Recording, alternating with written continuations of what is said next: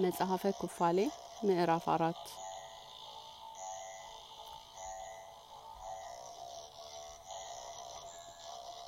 በሁለተኛውም ሱባኤ በስድስቱ ቀናት በእግዚአብሔር ቃል አራዊትን ሁሉ እንስሳትን ሁሉ አዋፈትን ሁሉ በምድር የሚንቀሳቀሰውን ፍጥረት ሁሉ በውሃም ውስጥ የሚንቀሳቀሰውን ፍጥረት ሁሉ በየወገናቸውና በየመልካቸው ወደ አዳም አመጣን።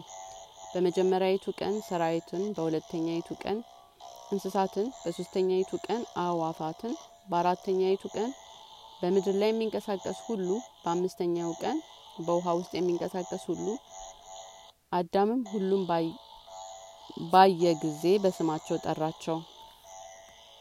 ስማቸውም አዳም እንደጠራቸው እንዲሁ ሆኑ። በእነዚህ በአምስት ቀናቶች አዳም እነዚህን ሁሉ በምድር ያለውንም ፍጥረታት ሁሉ ሴትና ወንድ ሆነው ያይ ነበረ። እርሱ ግን ብቻውን ነበረ። እንደ እነርሱ ያለ ረዳትም ለራሱ አላገኘም ነበረ። እግዚአብሔርም ለእኛ እንዲህ አለን።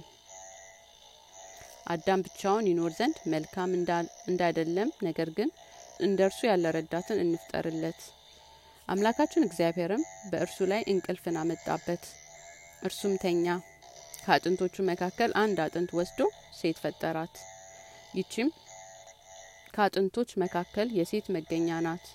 ስለ እርሷም ፈንታ ስጋን ሞላ ሴትም አድርጎ ፈጠራት። አዳምንም ከእንቅልፉ አነቃው። አዳምን በስድስተኛይቱ ቀን ከእንቅልፉ ነቅቶ በተነሳ ጊዜ ወደ እርሱ ለአመጣት። አወቃትም።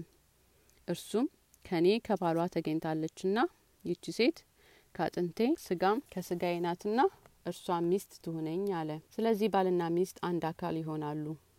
ስለዚህም ሰው አባትና እናቱን ይተዋል ከሚስቱም ጋር አንድ ይሆናል አንድ አካልም ይሆናሉ። በመጀመሪያዊቱም ሱባኤ አዳም ተፈጠረ ሚስቱም የተገኘችበት ጎኑ ተፈጠረ። በሁለተኛይቱም ሱባኤ እርሷን አሳየው። ስለዚህም በህርሱ ጊዜ ለወንድ ልጅ አንድ ሱባኤ ለሴት ልጅ ሁለት ሱባኤ የመጠበቅ ትእዛዝ ተሰጠ በተፈጠረበትም ምድር ለአዳም አርባ ቀን ከተፈጸመለት በኋላ ያበጃትና ይጠብቃት ዘንድ ወደ ኤዶም ገነት አስገባው። ሚስቱንም በሰማኒያኛው ቀን አስገባናት። ከዚያም በኋላ ወደ ኤዶም ገነት ገባች። ስለዚህ ለምትወልደው ሴት በጽላት ሰማየ ስርዓት ተጻፈ። ወንድ ልጅ በትውልድ እንደ መጀመሪያው ሰባት ቀን በአራስነቷ ሰባት ቀን ትቆያለች ሰላሳ ሶስት ቀንም በንጽነቷ ደግሞ ትቆያለች። የተቀደሰውን ሁሉ አትንካ። ለወንድ ልጅ የታዘዘውን ይህንን ቀን እስከትፈጽም ድረስ ወደ ቤተ መቅደስ አትግባ።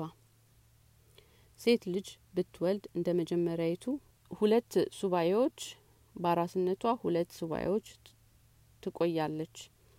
ስልሳ ስድስት ቀንም በመንጻቷ ደግሞ ትቆያለች ሁሉም ሰማኒያ ቀናቶች ይሆናሉ።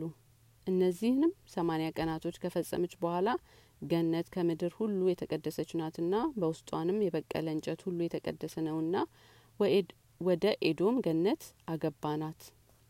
ስለዚህም ወንድ ልጅና ሴት ልጅም ለምትወልድ ሴት የእነዚህ ቀናቶች ስርዓት ተሰራ። ለወንድ ልጅና ለሴት ልጅ የታዘዙ እነዚህ ቀናቶች እስኪፈጸሙ የተቀደሰውን ሁሉ አትንካ ወደ መቅደስም ሁሉ አትግባ።